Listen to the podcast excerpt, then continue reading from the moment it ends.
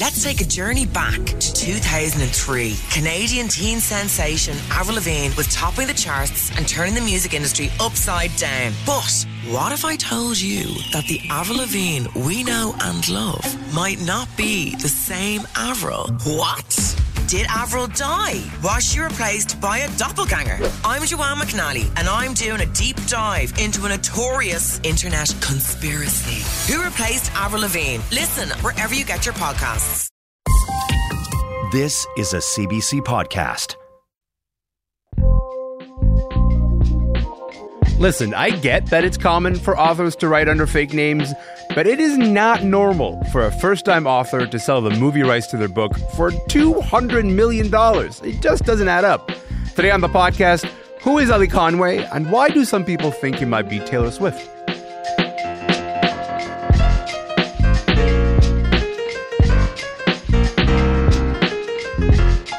I'm Elamin Abdelmahmoud. This is Commotion. Okay, so today we're doing something we haven't done on the show before. We're going to try to solve a mystery. There is a new thriller novel called Argylle. It is out today, but it's already had people combing for clues for months. And that's because the book is by Elly Conway, an author no one seems to have heard of, no pictures on the internet, no trace, nothing. And despite all the mystery surrounding who wrote this novel, in just a few weeks, we're also going to get a movie adaptation of it. Argylle, the film, comes out February second, and it has massive stars. It has Bryce Dallas Howard, Dua Lipa, Henry Cavill. It is about an author who writes spy novels, who discovers that her books are exposing top-secret missions, and now she has every spy agency after her.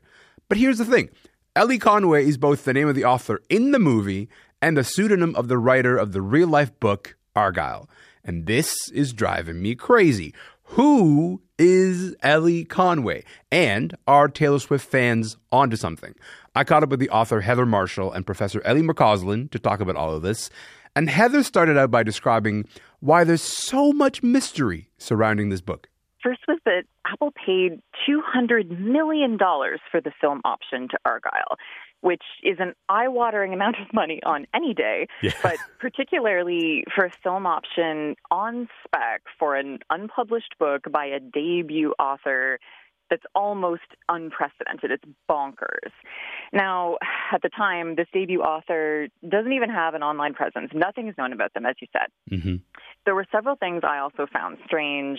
There was next to no advance copies sent out to media or readers, which is, again, very unusual because especially for debut authors, they want to get those books out early to generate buzz.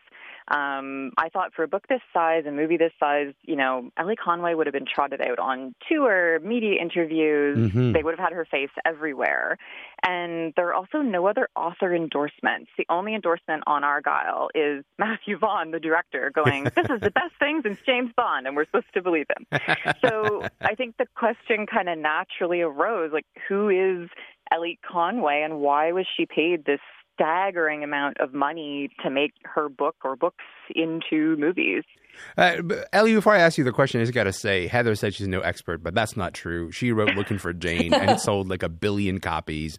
And we're just going to pretend like that. You can't just pretend like you don't have expertise in this, Heather. I can't let you off the hook when it comes to this. Uh, Elly, I feel like so many news stories these days end, end with, this is how also Taylor Swift is involved. But this right? one yeah. this one seems to have a bit more weight for people. It's holding a lot of weight for people. How did we get from, hey, this is kind of a weird thing happening here to, ah, uh, this is this might be Taylor Swift? Yeah, um, it's it's a leap. It's several leaps. okay. Um, so, uh, so, okay, so there's a couple of things at play here. Firstly, there is a kind of precedent for this in that um, a few months ago, there was a book. Um, so there was kind of chatter among the sort of publishing uh, writers world that there was um, a book that was coming out. I think it's this year.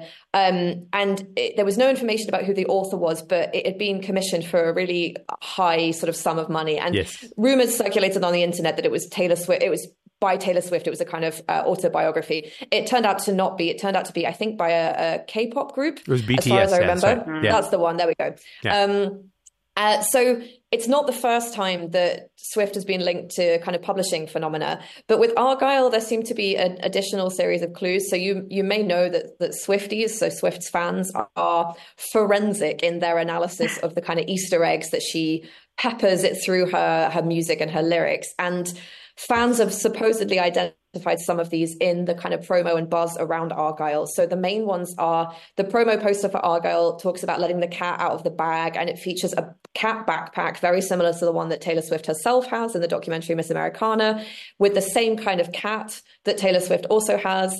Um, the Elly Conway um, was also a character in the Australian soap Neighbours, um, and her debut in that soap was on December the thirteenth, which is famously Taylor Swift's birthday. Yes, it is. And Argylle contains the word, the name Elly. Great name, by the way, I have to say. Um, so, I mean, but but that seems to be, those are the clues. But I think it's, it's as Heather was saying, it's the, the absolute weirdness of what is going on here, mm-hmm. um, that makes people think that, you know, this author can't just be a random debut author. It's it's someone big to make to generate this kind of buzz and money and secrecy as well. Heather, off the radio, we've talked about this, and we've talked about um, the idea of maybe moving a little bit closer to being like, ah, I could see how it's Taylor Swift. Mm-hmm. What's the thing that made you go, you know what? I think it could be her. I think actually really could be Taylor Swift at play here. So I will try to keep this summarized because Elamin actually has about thirty-one minute long voice notes from me I when really I was outlining do. this. I'll keep it short. Um, so I'll be honest, I've been having loads of fun with this theory that it could be Taylor Swift. I actually saw a TikTok back at the end of October that someone sent me suggesting this, and I thought, oh, there go the Swifties again. This is cute. Let's see what this is about. Right. I actually went in very open-minded, um, found out all the things that Elly just outlined, and then did a bit more reading and digging a little deeper and started to really wonder if this might be true. Um, the name Elly Conway, all those numbers thirteen, on Elly Conway's Instagram page, all of the comments are just people tearing apart each Instagram post for looking clues. for references. Yeah. yeah. Um, but it was that, like as Elly was kind of just saying, you know, that, that two hundred million dollars option made me think, okay, this is someone huge. Mm-hmm. And right now, no one is bigger than Taylor Swift. Mm. Time Magazine's Person of the Year. I could go on. This investment clearly means they know that this is a slam dunk based on some X factor. And as Elly was just alluding to, you know, and Elamin, you and I talked about this, no one can keep a secret locked down tighter than Taylor Swift, mm-hmm. even when there are hundreds of people involved in it. It's incredible. I do have to acknowledge that, like, whatever, you know, promotional account was created under the name Elly Conway um, did tweet saying, hey, I'm not Taylor Swift. And it made me go, yeah, sure, buddy. Sure, I totally believe right. you, Taylor. That's what Taylor Swift would say if she wanted to be Taylor Swift.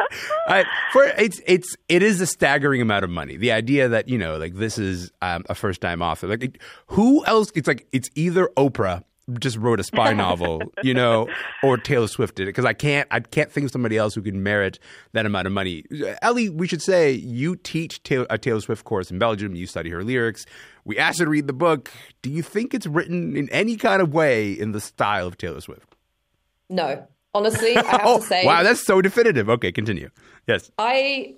Okay, I'll, I'm going to be probably hounded for saying this. Um, I'm almost too scared to go on record and say it. But oh, no. if this if this book is written by Taylor Swift, she should stick to music. Um, I had seen the word amateur battered around, battered around. It's okay. I'm just going to give me just give me twenty seconds. I just have to get this out of my system. Go for it. Go for it. This book is one of the most derivative, cliche-filled, trope-filled, unoriginal novels I have ever read. I enjoyed it. But let me just say, I really enjoyed it. The plot, the plot is great because it's the plot of every other spy thriller. It's got everything. It's it's just everything you'd expect from a kind of James Bond-esque novel. There's nothing original about it, which means it's very entertaining, you know, because mm-hmm. it is very formulaic. Yeah. But the writing, It's it's so cliched. And I think one of the things about Taylor Swift is that she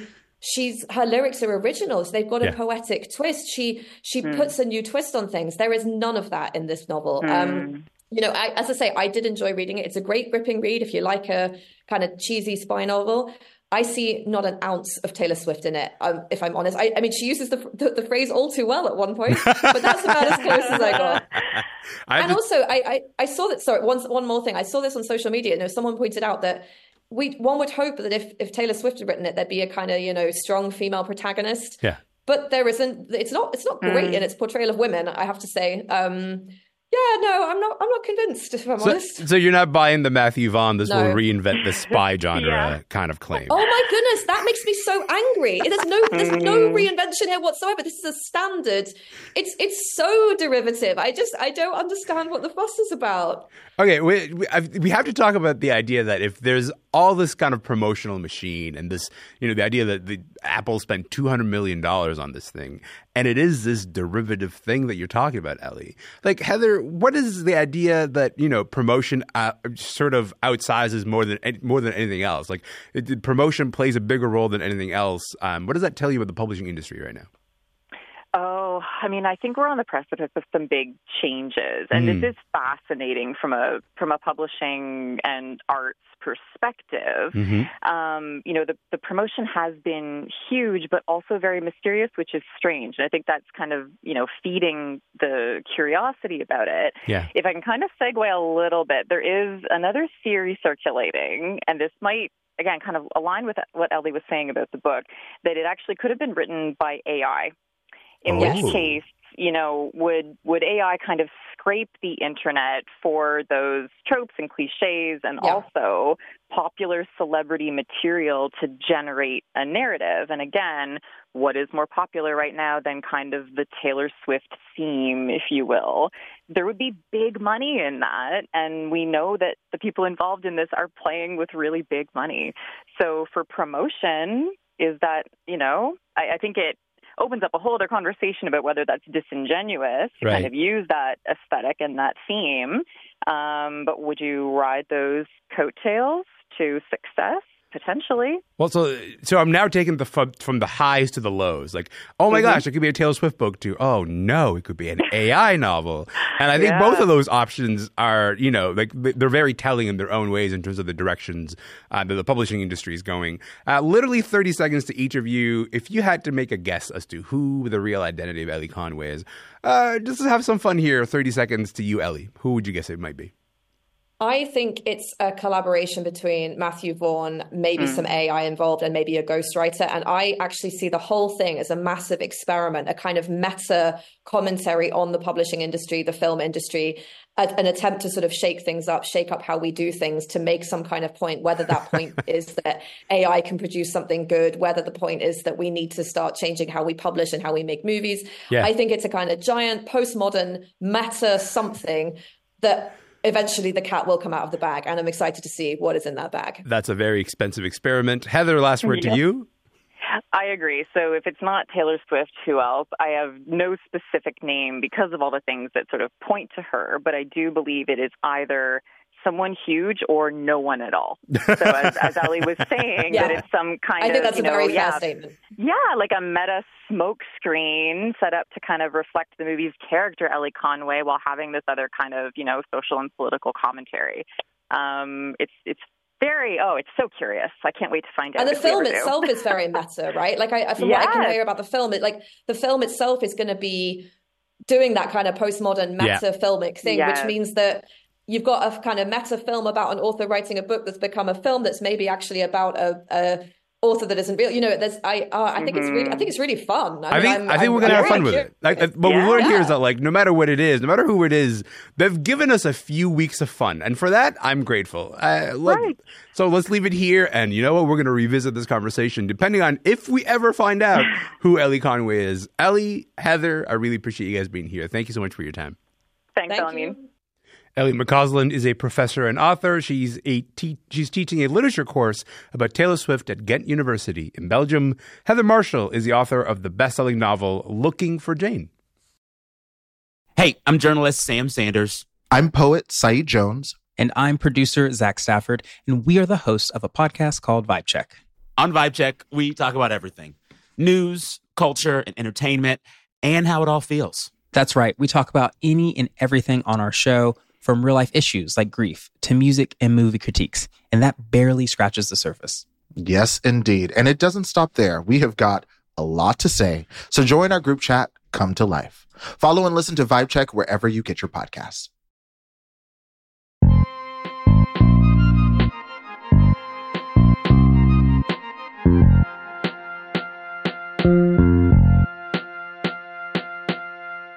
I'm Elamin Abdelmahmoud, and you're listening to Commotion. Listen, we're going to shift gears a little bit because I want to talk about theater. A theater in B C has canceled its production of a play that deals with violence in the Middle East because of the war in the Middle East.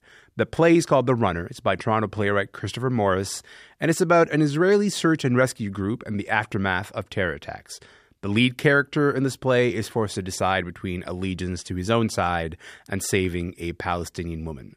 Now, here's the thing. When the Belfry Theatre in Victoria decided to stage The Runner, there was backlash, and now there's backlash because it's been cancelled. Aisling Murphy is a theatre critic who's following the controversy. And just a bit of a caution here. Some of the descriptions you're about to hear might be difficult for some listeners. I started out by talking to Aisling, and she started telling me a bit more about the play.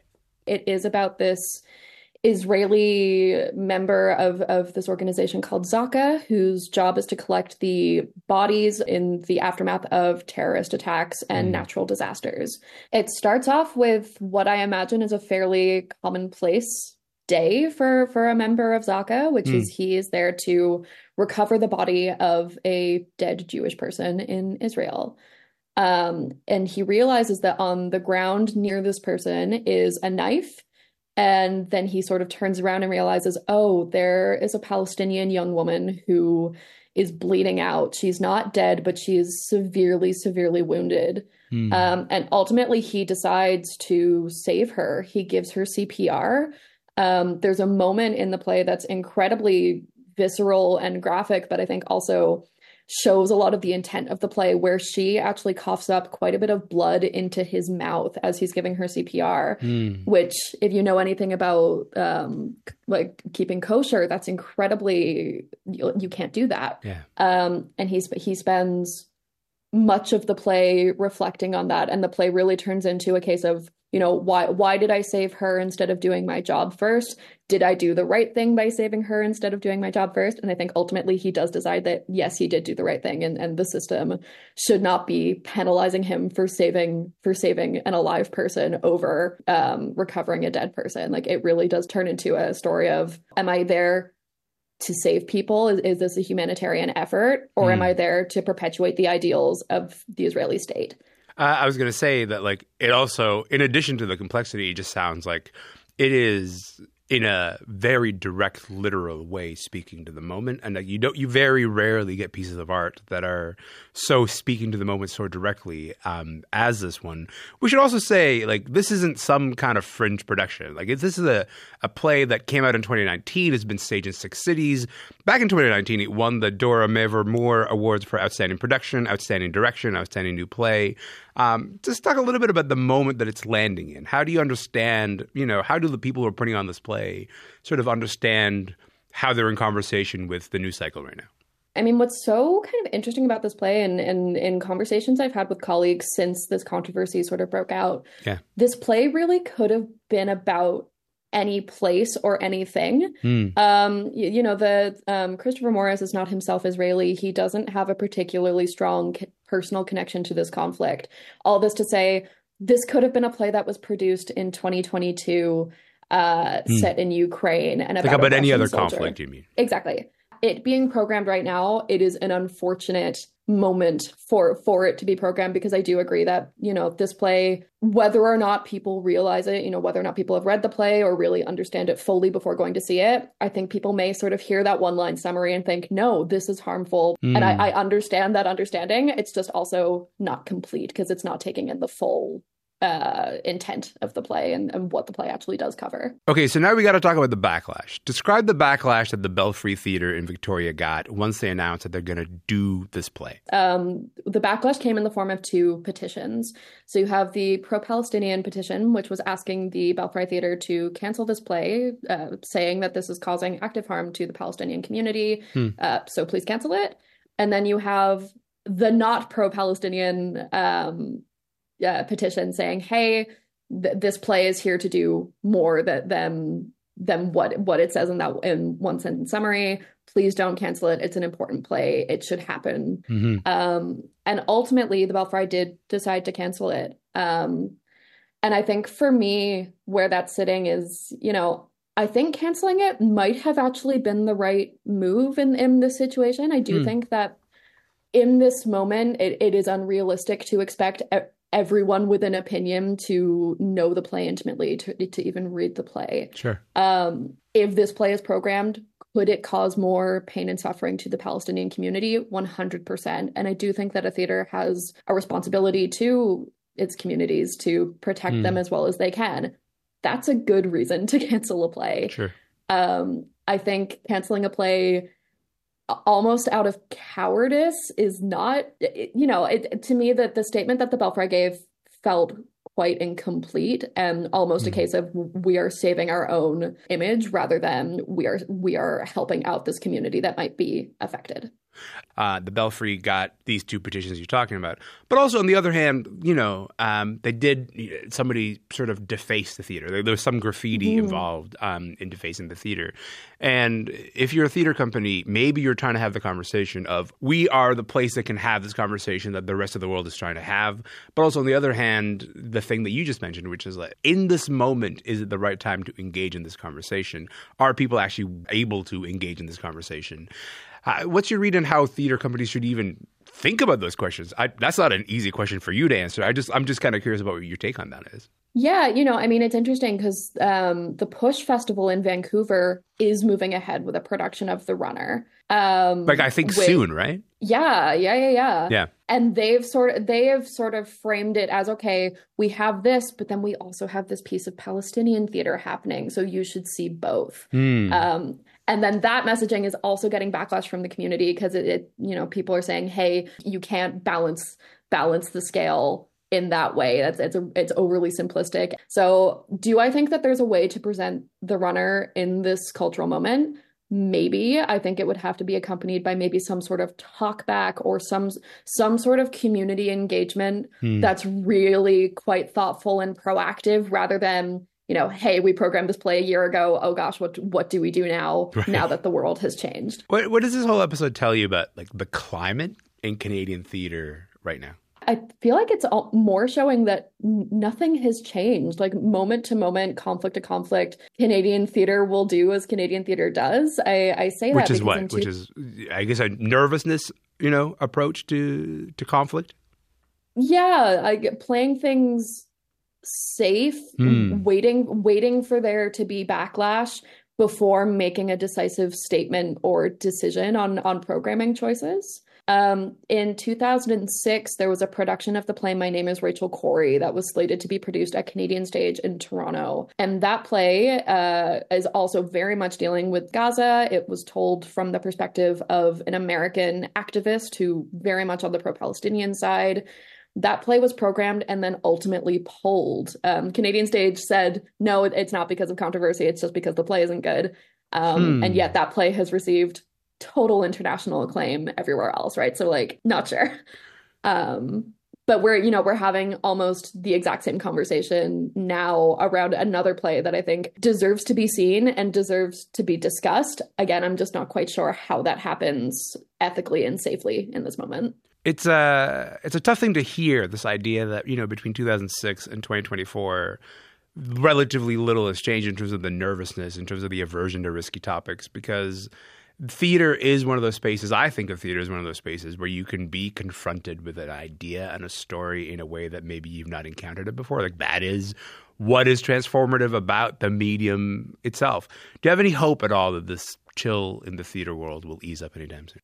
You know, I think the the most impactful Canadian theater that's dealing with these massive global events, ultimately, you know, the plays that we often want to program during these moments and keep talking about after these moments is when they're some sort of first person, either solo show or or some sort of personal reflection on the events themselves. I say that like um, there's this play, First Métis Men of Odessa, very much about the war in Ukraine, told by a Ukrainian-Canadian couple who was directly impacted by the war. Hmm. Um, artists will continue to make things even during conflict, and especially during conflict. And my hope is that we we do see some sort of art emerge from this that does have that personal lived experience that this conversation needs. And that's what I think is perhaps missing from The Runner, and why The Runner has perhaps stirred up as much controversy as it has on the West Coast. Aisling Murphy, you're a treasure. Thank you for being here. Thank you. Aisling Murphy is a freelance theatre and culture critic based in Toronto, and you just heard Victoria, B C's Belfry Theatre cancelled a production of The Runner after protests. However, it is slated still to run at Vancouver's Push Festival from January twenty-fourth to the twenty-sixth.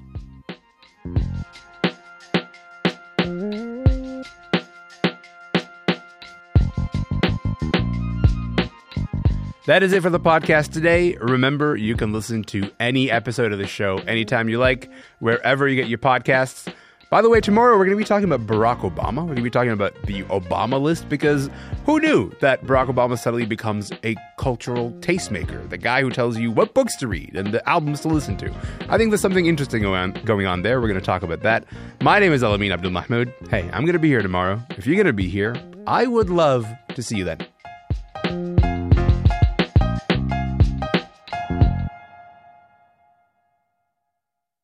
For more C B C podcasts, go to cbc.ca slash podcasts.